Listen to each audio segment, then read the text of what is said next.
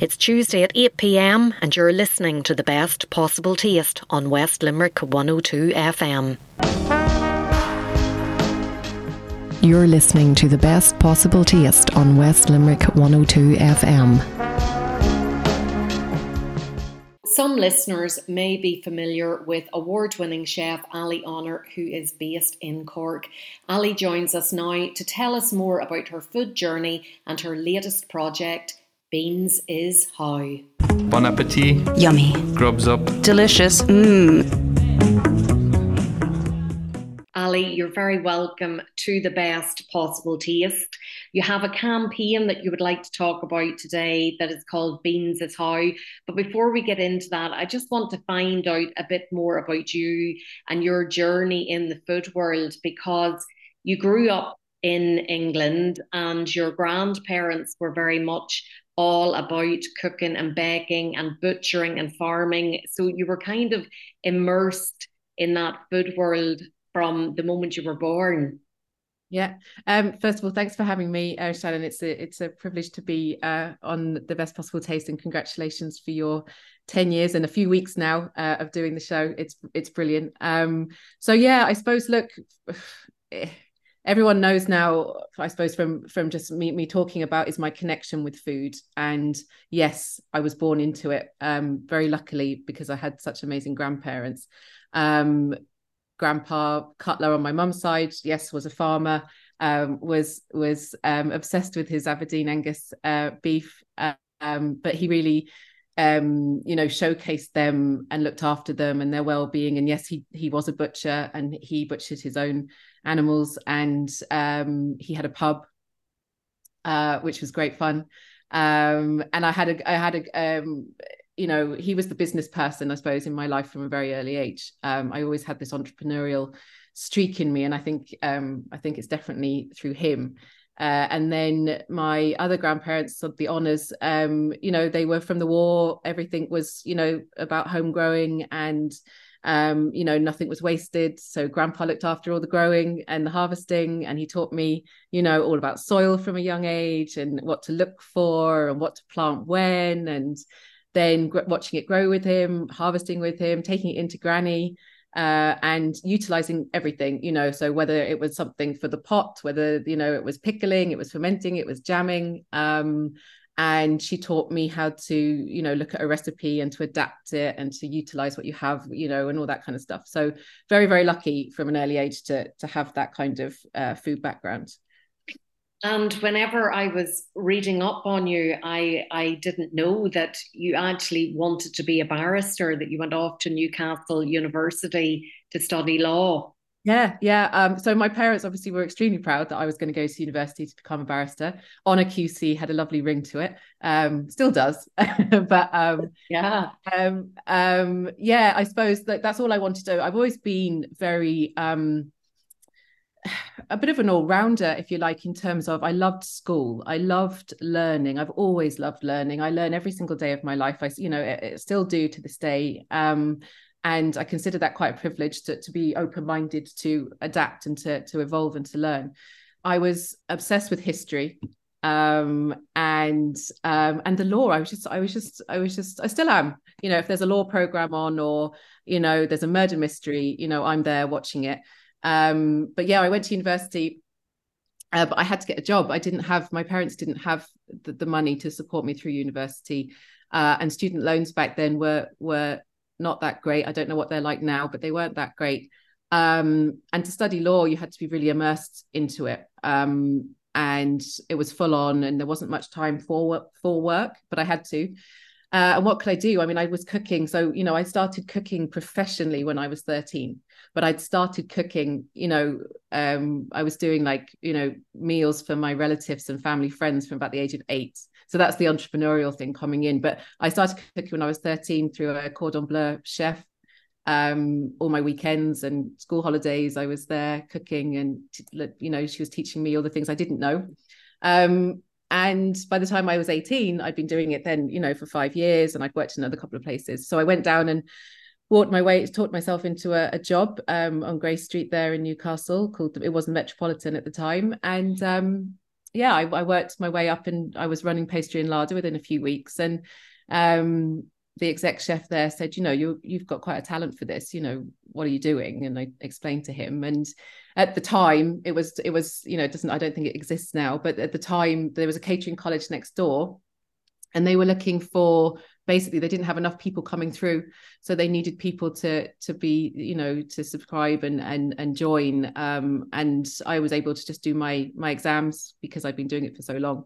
Um, but then i quickly realized that you know i had to really study and work really hard for the law whereas the food all just came so naturally um, that i i decided to turn my degree into a mixed arts degree and um, off I went then traveling around Europe cooking. Because of course, being able to cook is such a brilliant skill. Like it is a life skill, but professionally, it can take you all around the world. Mm. And it's really interesting to hear about the the impact and the influence that the different family members had on you, and then the people in the various kitchens that you've worked. So, you know, you obviously have a very strong work ethic that has yeah. been instilled in you from an early age just by family members leading from example and you know i can very much see why you would have gone into law because anything that you're passionate about you're really passionate about it yeah. and you're great to talk about it and to share that passion so before we come on to the, the, the, current projects that you're involved in, you did have a couple of your own businesses, which I, I think was probably a natural step for you, given all the experience that you had accumulated at such an early age. So tell us about Bakestone and Ali's Kitchen. Yeah, so um, again, yeah, that sort of work ethic and that determination. I wanted to be, uh, you know, I always wanted to be my own boss. You know, um, and and drive my own business and I spent a lot of time working for other people um, and I learned a lot. I learned a lot of good stuff and I learned a lot of not so good stuff or things how I wouldn't do when I was um, I had my own place. Um, but it was always my goal. That was that was my destination was to to to get to to run my own business. Um, and Bakestone came around. Um, it was um, I was in I went into partnership with somebody else um, but the whole food side, the the concept of it was all mine. Um, I suppose they were a bit of a, you know, the financial support at the time. Um, and it was in a garden center. So it was a complete just destination place, which allowed you to have complete carte blanche over what you wanted to do. Uh, it was a very big space um, with a great big counter. And at the time, I suppose that kind of it was it was a good few years ago now. Um, you know, that whole Avoca esque um, vibe was going on with all the big salad bowls and all the lovely sandwiches and just cake, loads of cake. Um, and I just went hell for leather. I mean, I I I used to spend hours and hours, you know, making all these different cakes, doing all these different pastries and baking. There was nothing at the time. I, I was, you know, it was even with Ali's Kitchen where there was a lot of big uh, bakeries producing for everybody around because Cork is quite a small place at the end of the day you know it's it, it's um there's a lot of um there's a lot of people that would vie for the same business. So I wanted to just do my own and there wasn't that it wasn't that uniqueness I suppose. And I'm so creative that I like to just make things up. I like to create different things. I like to continually evolve it you know whether that's a cake or a pastry or you know a different salad. I like to just keep changing utilizing what I have in front of me you know what's in season. But you know what I have as well. What's in season doesn't necessarily um, translate to what you can get in as well. So um, the whole the whole point of them was to to sow i suppose to spread the love of food or my food i wanted people to taste the love um because i loved every you know i loved those years i i you know i look back on them fondly where i was just cooking you know i was just cooking i was just doing what i wanted to do you were kind of immersed in your own bubble which is good and bad you know um on reflection um it's how you evolve from it. But it was a good for me to immerse myself into that bubble for for a good few years. I mean, it was about 13 years where I was um, running my own businesses. Um, and um, I suppose I just I, I that's where I kind of made a name for myself in terms of my my cooking and and my creativity. You mentioned seasonality there, and Euro-Toques is one of these organisations that, in order to be a member of it as a chef, you must be committed to using locally sourced in season produce, which sounds like a no brainer, but unfortunately, in a lot of restaurants, hotels, that isn't actually the case. And I think your love of you know going with the flow being flexible and what you can put on the menu is very much in keeping with that Euro-Toques ethos because you've said there just, just because something is in season doesn't mean that it is available. Mm, I think I think that kind of that that that brews up um, problems that we have now, uh, where you go into a supermarket and you'd struggle to find you know 10 Irish vegetables. Um, and there's everything from, you know, you've got Spain, you've got Netherlands, you've got Kenya, you've got Ethiopia. There's all this food that's being shipped in. And that's because people have got so used to having whatever they want whenever they want it. Uh, we've lost again, it's that connection, it's that identifying what your food is and where it comes from and when we should eat it. Um, and and that's the crucial point i think with now that how people live is that they're just so used to just having what they want when they want it. And they, they so they have no idea when when it's good to eat a strawberry when it's good to eat you know a, a cabbage. Um, and um, you know we're very lucky in ireland. We're extremely lucky. We have the most amazing producers. Um, and we have some people doing some you know some amazing different produce um, unfortunately, you know, it's not so necessarily, you know, affordable to everybody uh, or accessible in terms of their knowledge. Again, identity and recognizing that they should be going to their local markets and and sourcing out that person that's that's growing the the, the veg and and bringing it locally and bringing what he or she has, you know, to sell because it's ready um, and living like that, you know, living, you know, rather than doing a shopping list that's like, you know, I want this, I want this, I want this. Um, an interesting one I was I was reading about Bee Wilson. Um, I, I was rereading one of her books, and she talked about grapes, and it just reverbed this this imagery in my head. Grapes to me was something that I literally we had maybe twice a year, uh, more so at Christmas. It was a treat. And also, it was like, oh, wow, we've got grapes on the table. But then they all had seeds in them, which you didn't want. And you were like, breaking the grape apart to take the seeds out. And then it was like Russian roulette, you know, was it going to be sweet? Was it going to be sour? You know, it was like, you know, you'd be going around the table like a padron pepper. Um, and and now every single grape that you go into the supermarket is seedless, you know, it's juicy, it's sweet, you know, uh, you can have them 365 days a year. They're so sweet now that, you know, it's like, oh, they don't even they don't even taste like a grape because they're so sweet. Um, and that one you know example of a grape is is what's happened. Um so yeah to me it's about and again like people just want to buy the same things all the time. Um you know there's thousands and thousands and thousands and thousands of different varieties of of, of food in the world. Uh yet you know the average person will maybe only have 40 of them in their life. Um so again it's about you know experimenting and and, and what can we grow here and what can you buy here? Um but then if you're if you are buying imports it's like getting other stuff that you you couldn't necessarily get you know because you're extending your your your palette if you like.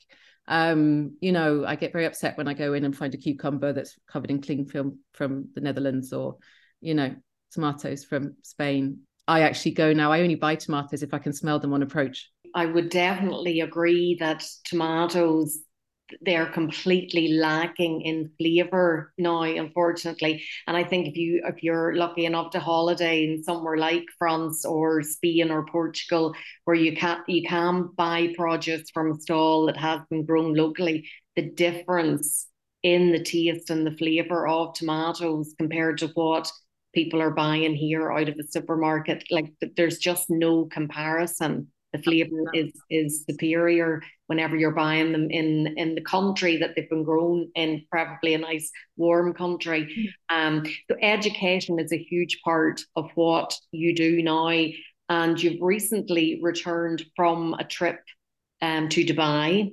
yeah. but of course you were working and um, it was in conjunction with chefs manifesto and we've had Conor Spacey on the program before talking about chefs manifesto but just remind the listeners what chef manifesto is So basically, Chefs Manifesto is um, quite a, a wide ranging group of chefs from all over the world now uh, that have come together to support the UN's uh, SDG Sustainable Goal System, uh, and basically to, to end world hunger uh, is the you know is the end goal. Um, and we've put in a lot of thematic areas of of uh, change that we're trying to tackle one at a time. Um, and what Paul Newnham does is um, very cleverly um, works with organizations from all over the world um, to bring people together and to share ideas and to try and change behaviors and mindsets um, and to you know evoke some change into how we live and how we eat um, uh, more importantly uh, and Dubai um, was an amazing trip. I was very honoured to be asked to go and, and partake in it. Um, but it was um, to do with COP28. So COP28 is in uh, 30th of November. 30th of November it starts for two weeks, um, and the emphasis there's a big emphasis this this time on on food and the food crisis that we're in. Um, and the whole point of it is there's 60,000 people going to be there a day, uh, and to bring in the 1.5 alignment, so to bring down people's people's daily carbon emissions. So the the the, the point of it was is to get the caterers that and the chefs that are going to be there. And we we as the chef manifesto chefs went in and did workshops with them. So we did master classes. It was kind of a bit you know uh, master chef where we had our counters and we demonstrated different dishes. And the we took um, the most uh, purchased items at any of these kind of conferences, you know, and it was things like burgers and chips, it was pizza and chips, it was ice cream, um, it was chicken wraps, um, all these different fish and chips, all these different things. And it was us putting our own spin on them um, to bring down the carbon emissions of each dish. That was our masterclass. So the emphasis obviously is to be more plant based, um, to be zero waste, um, to uh, think about the packaging, um, to be nutritious, to make sure it's balanced. Um, I was very fortunate because I've been studying nutrition, as you know, for the last few years, and um, it really brought in my training there you know that skill set of a chef that actually understands nutrition um, isn't necessarily um, a, a, common thing uh, i've discovered. Um, you can make food taste amazing but it's actually what does it do for your body and how does it represent on the plate? Um, so that was my masterclass. And i i went i went health for leather. I went to one extreme. So you've got a to e on the the carbon um, scale uh, and most of those dishes that they picked were all at E, you know, because they were high meat, high, you know, they were high fat, processed, all that kind of thing, uh, water production. Um, whereas I tried to get everything to an A. So everything was plant based, um, everything was zero waste. So I utilized, I heroed a, a vegetable basically. So my chicken wrap was actually um, a turnip. So it was a turnip into three different ways. A roasted marinated turnip was the chicken uh, and then I did uh, pickled turnip, and then I took the skin off the turnip and I roasted it, and I made a powder, which was like the garnish and the extra umami to the to the wrap, and then chickpeas. I know we'll get onto beans in a minute, but um, everything, every dish I did had beans in, um, and so it was really highlighting and showcasing how you can take a concept, a different concept of cooking, um, to to to utilize and hero a vegetable to, to, to not have any waste over it and to produce something that's highly nutritious but also tastes blooming good you know that's the key yeah, because Conor Spacey has spoken on the program before about the peelings. We're, we're obsessed with peelings, the two of us. all, all the different fantastic things that you can do with them so that they aren't wasted. You know, mm. talked about tur- turning them into a powder to use as seasoning and like with with the air fryer being such a popular kitchen staple now, a lot of people are taking those peelings and giving them a spray of oil and sea salt and then turning them into lovely vegetable crisps.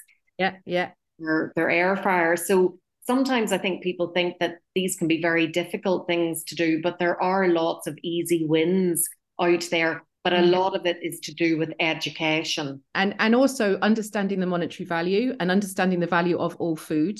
So if you were to give somebody you know a chicken breast they'd utilize all that chicken breast you know. But if you give somebody a turnip or a cauliflower for example you know what do they take? They just take the bit they want and they throw the rest in the bin. Whereas that's food you know. Um certainly something i'm trying to explain to my daughter is you know we're not wasting any food. You know if there's you eat the food on your plate you know we're not throwing stuff away. You know giving her that education about you know there are people in this world that don't have enough food you know her asking for chocolate every single day. It's like well there's people that can't have chocolate you know and understanding what chocolate is and why uh, what the difference between you know dark chocolate is to to the people we won't talk about kind of chocolate you know. Um so it's that monetary value it's that education. It is all about education. Um and and also people listening you know and and admitting that we are we have a, a huge problem on our hands. Um, and it's not just about those poor people in another country that we're never going to meet in our lives. Uh, it's about you know the climate crisis. It's about food waste. It's about you know how to you know how to tackle those issues which everybody should be doing. Um, and if everybody even just you know did a little bit of research or listened to people you know like me. And i don't want to make it like it, it doesn't have to be boring and you know do this do that. It's about sort of highlighting a problem and giving some solutions to it. Um, so everyone has a choice at the end of the day. But if people just took a bit of note and stopped wasting food um, which is you know when we're in the inflation crisis that we're in even from a monetary point of view is worth doing anyway apart from you know the environmental side of things. Uh, but also you know understanding that you know there's too much cattle there's too much meat livestock being reared on this planet. Uh, we can't even that's it, that's unsustainable and everything is you know we want to live in a sustainable environment. So even just to reduce your meat content by you know half would make such a huge difference to to the you know to the to the world that we live in. Um and everybody can do that. This is not this is not a you know it's not a, a difficult thing. It's just uh, acknowledging it. One of the substitutes for meat that you're very passionate about is beans. So there is a campaign and it's beans is how. Tell us what that is all about because i presume it's not about heinz baked beans. Uh, no, it's not about Heinz baked beans, but Heinz baked beans is a good place to start with most people. Um, so the Beans is How campaign is to double the consumption of beans by 2028. Um, you know, beans are a key to a healthier and more sustainable um, future. Um, such a huge variety of beans uh, that can be grown all over the world in every single climate. Um, they don't need much water. They give nitrogen back to the soil. They're great from a from a crop rotation. So anything that's grown that damages the soil um, to plant beads that following season, then actually, you know, you're you're crop rotating, you're giving your benefits back to the soil. So they're a, they're a winner. You know, they are. I, I call them the powerhouse of of everything because they're so nutritional, they're so affordable. You know, they're doing so much good.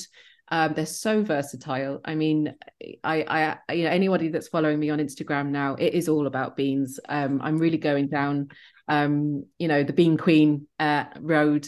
Um, because to showcase that you don't need to have all this meat and that that that you know a bean or you know even other vegetables like a mushroom for example from that textural point of view but the protein and the fiber in a bean um, is far greater than anything that you're going to get meat based uh, and that's another thing the fiber is is people don't understand about fiber. They're not eating enough fiber. They don't realize how important it is for their digestion and their gut health. Uh, but also about satiety you know so you know people were like oh i'm just going to eat a big steak and feel full. That's because of the high level of protein and we've we're on these buzzwords again you know in the in the how people are marketing and advertising things it's like protein protein protein. Yes protein is extremely important and we need to make sure that we are eating enough of it for our for our um our health and our repairs and and and and uh, immune system. But if you don't have high fiber then your body's not functioning you know your your gut's not functioning in the back in the complete way so beans for me um are just a winner and and something where i kind of found my passion where i can utilize my my um the the the smaller amount of ingredients that I want to use. And beans are always going to be, you know, the the main part from a from a protein and fiber point of view. And then utilizing another vegetable or a few vegetables, but making sure that you're not wasting any of them. Um, and I'm going to be doing lots of different things with beans. Uh, 2024 is going to be a big bean year. Um, so I'm doing um, pop-ups from all over Ireland. Um, lots of people. We haven't we haven't got dates uh, locked in. Obviously, we're at the we're at the end of the year now, where all the all the restaurants are going to be really really busy lead the lead up to Christmas. But from 2024, um, I'm working on a on a on a calendar of different pop-ups. There'll be a few in London. Um, there'll be quite a few all over Ireland. Um, I'm hoping to, well, I am going to be joining up with some other Chef Manifesto friends uh, in the likes of South Africa and India. I'm going to go and do some really good bean pop ups. But it's not just about just eating beans. The whole point is to get everybody to eat more beans. So I'll be doing things with fish and beans. I'll be doing things with beef and beans. You know, um, to just to get people to like reduce their amount of meat that they're eating, a smaller portion and less and substitute that with beans and extra fiber to really you know give you a, a more balanced meal that's more sustainable well, I'm presuming it's something that features quite regularly on your menu at home with your family. Yep.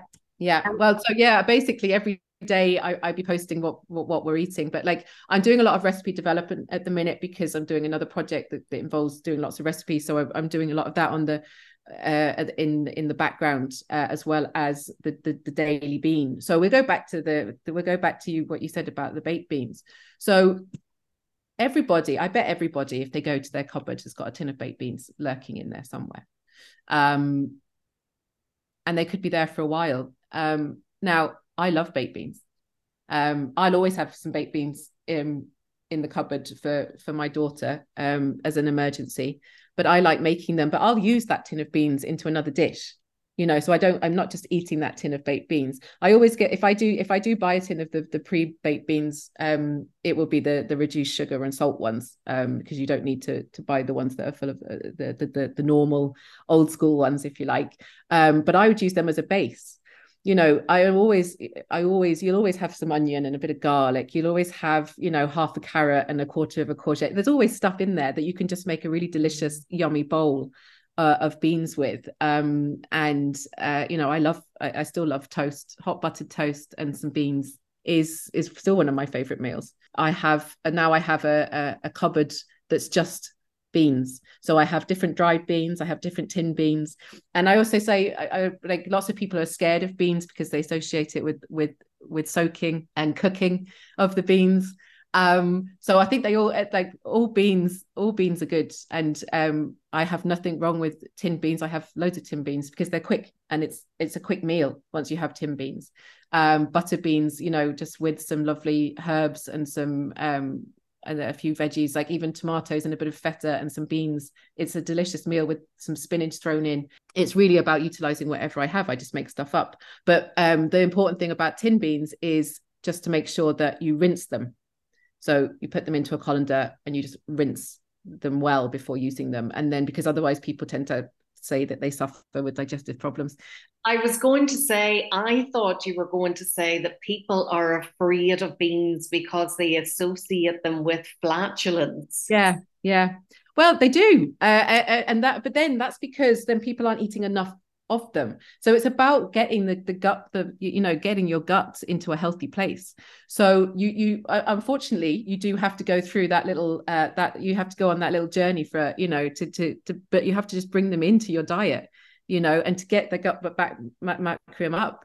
Um and then you don't you know not certainly not as much certainly not as much as most people do. I mean most people go for uh could go for it. Uh, you know and curry is a good example. You know you associate beans with a lot with curries. So you know like lentil lentil dals with chickpeas and all that kind of stuff. And people will go oh, i'm never eating that again you know i'm bloated and i've got flatulence. But that's just because they haven't had it you know. And also there's spice element. There's all those things in there. It's such a good like you know a, a chickpea dal one of my favorite things ever. But it's so full of good stuff that if you're not used to having all of that stuff then obviously you know your body will not appreciate you for a day We'll just clarify that whenever you say about rinsing the beans, you're not talking about the beans and tomato sauce. You use no. that as is. But if you have a tin of butter beans or black beans or chickpeas, for yeah. example, you would give them a good rinse before you would use them. With the chickpeas, I, I would drain them into a container and keep the aquafaba and then rinse them and, and then the aquafaba and something else. But yeah, yeah. the sad aquafaba from chickpeas can be used for making like vegan meringues, for example. Yeah. Yeah. But the in the in the spirit of no waste, the the liquid from the other beans can it be used for different things? Um, you can you can like I've I've done some experimenting with it. I've experimented at putting it into making flatbreads and things like that. Um, but um, it's kind of that's kind of the part that that the body doesn't like so much because they've been sitting in the because they've been sitting in the can. Um, so I don't mind. And most of the and most of it, they're not really water anyway. It's more kind of starchy, you know. Um, it's not that much liquid, so I just give them a quick rinse. But I definitely use them all the time, and there's definitely no no problem with with saying that you're using uh, tim beans instead of soaking and and cooking them because they do take a while. I would suspect that with your recipe experiments and whatnot, that you probably will find use for all of those different liquids over yeah.